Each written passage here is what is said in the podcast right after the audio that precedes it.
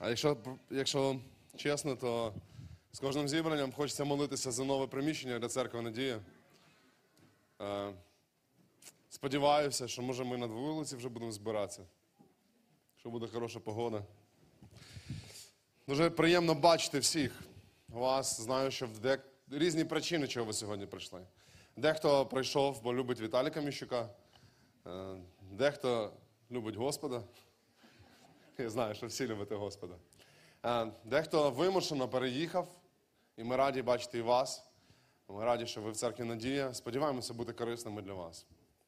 Е, Коли я думаю про те, що відбувається, на цьому тижні був збентежений більше, ніж фотографіями або відео з Маріуполя іншим. Думаю, що більшість людей бачили відео концерту, присвяченого приєднанню Криму до негідників. І цинічні слова лідера звучали дуже гостро і дуже болюче. Людина, яка цитувала Писання, насправді залишилася вовком і не притворялася навіть вівцею. Але коли я думаю про лідера країни, яким він має бути, інколи я думаю, дивлюсь на нашого президента, і я за нього не голосував, але дуже поважаю його зараз. Е, І тоді, коли не голосував, теж поважав, просто за нього не голосував. Можливо, він не все робить правильно, але я не знаю, я не був на його місці. Його туфлі для мене занадто великі. І як він зараз їх носить, я не знаю. Але він мене надихає, як він себе поводить. Багато людей більше слухають Арестовича, ніж Тіма Келлера або якихось інших проповідників, яких слухали раніше. І навряд чи хтось переглядає проповіді з церкви Надія зараз, бо якби є зараз багато хороших проповідників, які кажуть, що спіть спокійно, ми переможемо. І я думаю, наскільки сильно і наскільки багато залежить від людини, яка щось очолює, яка має якусь відповідальність.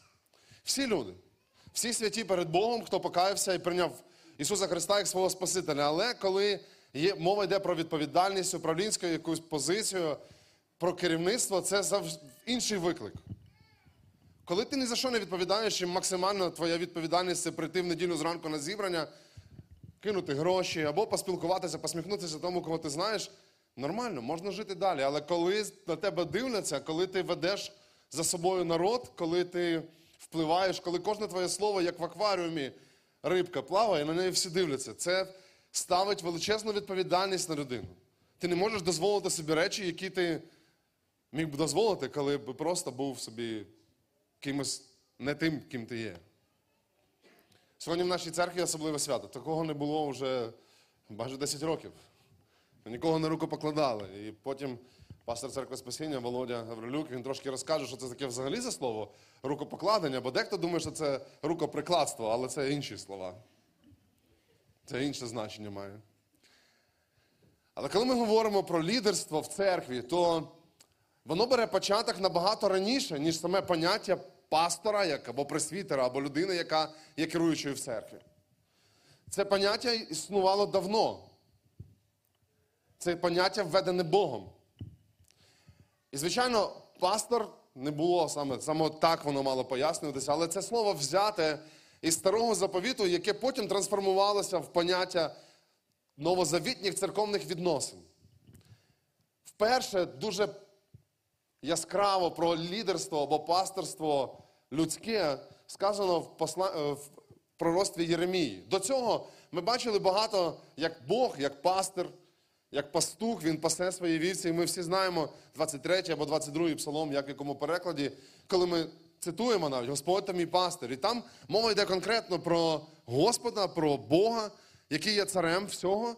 І крім того, що він називає себе і багато де в псалмах, і в інших книгах говориться про його царювання, він називає, або його люди називають як пастир, або пастор, або пастух. І це трошки інше поняття, ніж цар.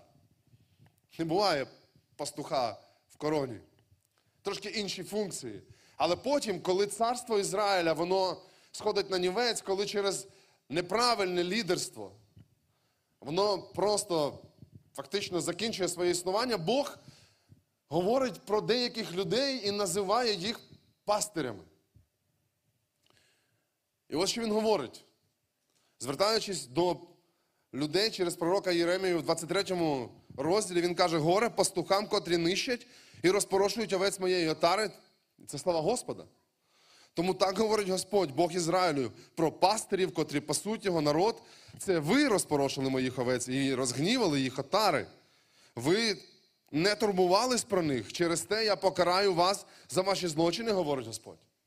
І цей текст нам говорить не про царів, бо такого поняття, як царство, в принципі, вже фактично не існувало, коли був Єремія. Був маріонетковий цар, абсолютно залежний від інших держав, і Бог нагадує про те, що мова зараз іде не тільки про царя, мова зараз іде не тільки про священників, хоча вони свого роду були пастирями, вони мали вести людей до поклоніння Богові, вони мали вести людей в тому, щоб Бога, бо люди краще розуміли Бога, але і храма, як такого, і храмового служіння, принаймні воно вже скочувалося в нікуди, його фактично вже не було. Не було суддів, людей, які би так сильно шанували закон більше, ніж себе. Це завжди було проблемою Ізраїля. І насправді Бог говорить до всіх, хто з кимось говорить, хто когось направляє, хто когось підтримує і називає їх пастирями. Людей, які на когось впливають. Людей, які мають якусь певну відповідальність. Кожний чоловік в своїй сім'ї. Кожний, хто когось вчить, і навіть якщо це жінка, вона так само може бути пастирем над кимось, когось вести за, за собою. І Бог попереджає, що в кінцевому результаті це неймовірна відповідальність, бо ти формуєш, ти направляєш, ти заглиблюєш людину в щось, ти кудись її заводиш. І ось Бог говорить про фіаско пастирства в Ізраїлі. Про повний провал. Повний провал в політичному, релігійному, економічному, військовому рівні. Повне фіаско. Немає нічого. А як гарно все починалося? Багато років тому ізраїльський цар, дивлячись на інші царю, царів і на інші народи, сказав: ми хочемо собі такого царя, як в інших народів. Богові ця ідея не сподобалася, бо таким чином вони відкинули Боже пастирство для себе і захотіли, щоб людина керувала ними. Та Бог по їхньому жорстокосердю, як і інші справи, зробив це. І царі почали керувати народом. І коли ви подивитеся на історію царів в першому, другому, е, в першій і другій книзі царів, трошки в книзі, в першій, другому книзі Самуїла, чи в книгах Хронік, чи в пророків Ісаїї, Єзекіїля, Єремії, ви побачите, що царі, в принципі, відображали весь стан народу. Вони не були якимось іншими. Вони не було так, що народ ось живе як-небудь, а цар живе по-іншому. Він фактично був образом або прообразом всього народу. Його богошукання відображалося на богошуканні всіх людей. Його відречення від Бога відображалося на відреченні від Бога всіх людей. Його ідолопоклонство проявлялося в тому, як ідолому поклонялися люди. І його шукання Бога і поклоніння йому його слова обов'язково розповсюджувалося на всіх людей. І Бог попереджає в кінці царства Ізраїля. Він каже: те, що я бачу, те, що я бачу, як зараз, яке становище в Ізраїля, і яке становище в їхніх лідерів, це фіаско, це провал. Вони мають позицію, вони мають владу, мають вплив, але їхній вплив не веде ні до чого. І ось що каже Господь. Я сам заберу залишок моєї отари з усіх країв, до яких я, з усіх країв, до яких я їх овець раніше виганяв. І спроваджу їх на їхнє пасовисько. Вони будуть плідними і намножаться. Бог каже: я беру на себе ініціативу.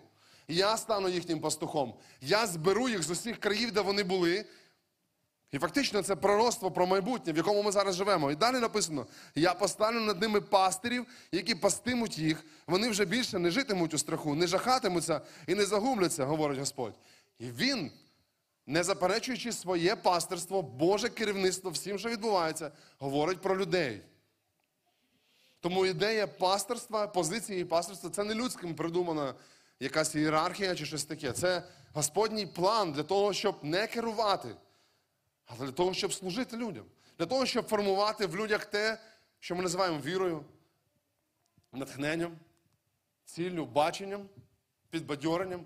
Це Божий план. Це не просто хтось захотів. А, ну дивіться, я вмію гарно говорити, то я раптом візьму на себе ініціативу і буду керувати людьми. Ні.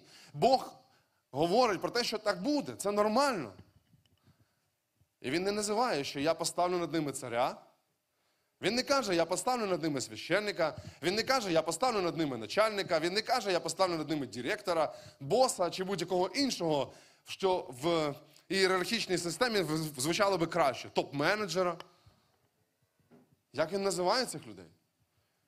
Він каже, я поставлю над ними пастирів. Він називає себе пастирем, і він називає, що поставлю над людьми, які будуть шукати Бога, яких він притягне до себе, поставив пастиря. І написано так. Я поставлю над ними пастирів, які пастимуть їх, вони вже більше не житимуть у страху, ці люди, яких правильно пасуть. Не жахатимуться і не загубляться, говорить Господь. І це одна із найбільших і найбільш відмінних систем управління. Тому що пастухом не можна бути з кабінету, потрібно бути поруч овечок. Ти мусиш переживати все те, що вони переживають. Вони йдуть за тобою, але не перед тобою. Ти не можеш просто сказати їм, я бос, бо вони тебе не зрозуміють тоді. Вони просто дивляться, як ти живеш, як ти до них ставишся, і в кінцевому результаті твоє ставлення до них є, фор... є основою для формування всього того, що вони можуть мати. І Господь, крім того, що сказав, що поставить пастирів, Він відкриває одну дуже цікаву деталь, яку я хотів би побажати Віталіку, собі і всім. Бо мова йде не просто про якихось двох людей, які, які мають повноваження якісь церкви. Мова йде про всіх, хто впливає. Сьогодні особливо до Віталіка. Той самий книга пророка Єремії, третій розділ. Бог відкриває одну цікаву деталь. Я дам вам пастирів за серцем моїм. Вони пастимуть вас уміло і розумно. Я дам вам пастирів за серцем моїм, вони пастимуть вас уміло і розумно. Коли ви чуєте фразу за серцем моїм, то про кого ви зразу думаєте? Більшість церковних людей думають про Давида. Більшість церковних людей, які десь читали Біблію або були десь на уроках недільної школи, чи хоч раз відвідували певний період церкву, вони знають таку фразу, да? що Давид це людина по серцю Богом. Бо Саул був такий, як у людей, а Давид був іншим. Я дам вам пастирів за серцем моїм. Бог каже про те, що Він вибирає людей, які будуть служити Його церкві, Його людям. І в цій категорії він не каже, що це будуть красавчики, які гарно вміють говорити, що це будуть люди, які все будуть в житті розуміти. Це будуть люди, які будуть знати відповіді на всі запитання. Ні, в нього немає такої характеристики. Він говорить про те, що я виберу пастирів за серцем моїм. Саме поняття за серцем моїм означає не того, кого я хочу, а ті, які будуть відображати Боже серце. Ті, які в собі будуть мати характеристики Божого серця. І ось лише дві характеристики, які вперше, коли я чую цю фразу за серцем Божим, приходять мені на розум. Матвія, 11 розділ, 29 текст говорить так. Ісус каже: візьміть моє ярмо на себе і навчіться від мене, бо я лагідний і покірний серцем. Покірний серцем. Фактично, коли ми говоримо, Боже, а яке в твоє серце, щоб я був таким, як я можу наставляти свою сім'ю, як я можу наставляти церкву, як я можу впливати на людей, що мені для цього треба? Є якийсь інститут для цього навчать? Є якісь курси? Є якийсь духовний особливий дар, який я отримую? І ось що говорить Господь: якщо ти хочеш бути пастирем за Божим серцем, якщо ти хочеш бути пастирем за Божим серцем, а ти Божий пастир за Божим серцем. Перше, що говорить Ісус, яке Боже серце? Серцем покірливим. Серцем покірливим. Що це значить? Покірливий це значить той, хто може повестися по-іншому, але поводиться покірливо. Той, який має силу зробити щось, це не боягуз, якого легко злякати. Це не боягуз, який переживає за свою шкуру. Це той, який може відбитися, може і не робити цього, але його серце покірливе. І воно готове змиритися. Воно готове стати меншим, воно готове послужити. Ось що значить бути пастирем за серцем Божим. Бути пастирем за серцем Божим це не вдягнути корону, а взяти тазик з водою і мити ноги, про що ми так часто говорили минулого року. З 13-го розділу Євангелія від Івана. підпорядкований, слухняний, готовий до служіння. Це абсолютно інша характеристика, ніж би мова йшла про царя. Серце Бога це серце слуги. І це неймовірно, як сам Бог, маючи повну, повну владу, абсолютно всього, що тільки міг би робити. В Євангелії від Марка, 10 розділ, 43-45 вірш говорить про те, що син людський прийшов не для того, щоб служили йому. Хоча міг би зробити це отак. І вже потім, навіть коли був в тілі, кинувшись із храму або зі скелі, міг би підпорядкувати собі абсолютно всіх. Він вибрав інший шлях. Тому що серце інше. Покірливе серце, слухняне серце. Можливо, коли ви чуєте слово слухняний, то вам приходить на розум дитинство ваше, ваш батько або мама, і ви боялися отримати тапочком по чому-небудь. І це було причиною вашої слухняності. У мене так було часом. Але насправді мова не йде про те, що я слухаюсь, бо боюся. Мова йде про послух, бо я розумію, хто дав мені цю відповідальність. Мова йде про те, що це серце моє. Я готовий стати меншим, стати покірливим для того, щоб робити Божу роботу. І це не стосується тільки Віталіка чи інших пастирів, які є тут в цій, в цій залі, чи мене. Мова йде про людей взагалі. Це серце Бога, в якому кожен із нас міг би перейняти його характеристику. Але ми ж такі розказчики, ми ж так знаємо, як хто має поступати, і ми готові дати кожному відповідь, як управляти військом, економікою, як відбудувати і так далі. І я в тому числі з вами разом. І дайте мені слово тільки, дайте повноваження, я розкажу всім, як жити. Але тут говориться про те, що Боже серце це серце покірливе. І друга характеристика. Івана, 10 розділ, 11 вірш. Ісус говорить так: Я пастир добрий. Пастир добрий кладе свою душу за овець. Я пастир добрий. Це не хороший, не хорошенький і не добренький. Це пастор добрий. Добрий це той, хто ставиться до людини з відкритістю і бажанням допомогти. Той, який готовий сказати правду, але при цьому всьому не просто, щоб нагнути когось, щоб принизити і сказати, що я тут бос. А добрий означає, що він має бачення добре для людини, якій він це говорить. З любов'ю це робить. Навіть коли робить зауваження, навіть коли веде в якісь такі речі не дуже приємні для людини. Ісус мав таке серце. Він каже: Я пастир добрий. Ми маємо дуже багато зараз правильних людей. Ми маємо багато людей, які знають, як поступати, знають відповіді на всі запитання, але світ стає злішим і злішим. Нам треба добрі люди. Да, їх постійно дури, з них сміються. Це не найкраща характеристика, коли би ну, взагалі мова йде про війну, але нам треба добрі люди. Нам треба добрі пастиря. Чоловіки мають бути добрими до своїх синів і дочок, до своїх дружин. Пастиря мають бути добрими до своїх членів церкви. Ми маємо бути добрими один до одного, бо Бог добрий до нас.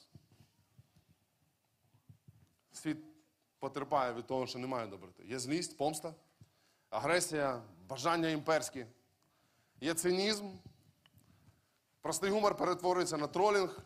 І в кінцевому результаті нам треба повернутися до доброти Божої. Бо доброта Божа, вона веде нас до спасіння. Тільки завдяки, Божій доброті ми взагалі можемо жити. Тому перейняти всі риси Бога означає перейняти і добрість. Не тільки правильність, не тільки справедливість, не тільки суддівство, але перейняти і добрість Його. І навіть якщо це тяжко зробити це, бо ніби не такі риси характеру. Тут мова взагалі не про характер, мова про серце. Щось більше, глибинне, ніж просто якась риса. Це моє відчуття, моє розуміння світу, всього, що відбувається. Покірливий і добрий. Ось дві характеристики Божого серця. І це моє побажання мені і сьогодні Віталіку більше. Та й всім, хто чує. Покірливий і добрий. Ось серце Бога. Повертаючись назад до третього розділу е, книги пророка Єремії, 15 тексту, я дам вам пастирів за серцем моїм, і далі, що написано, вони пастимуть вас уміло і розумно.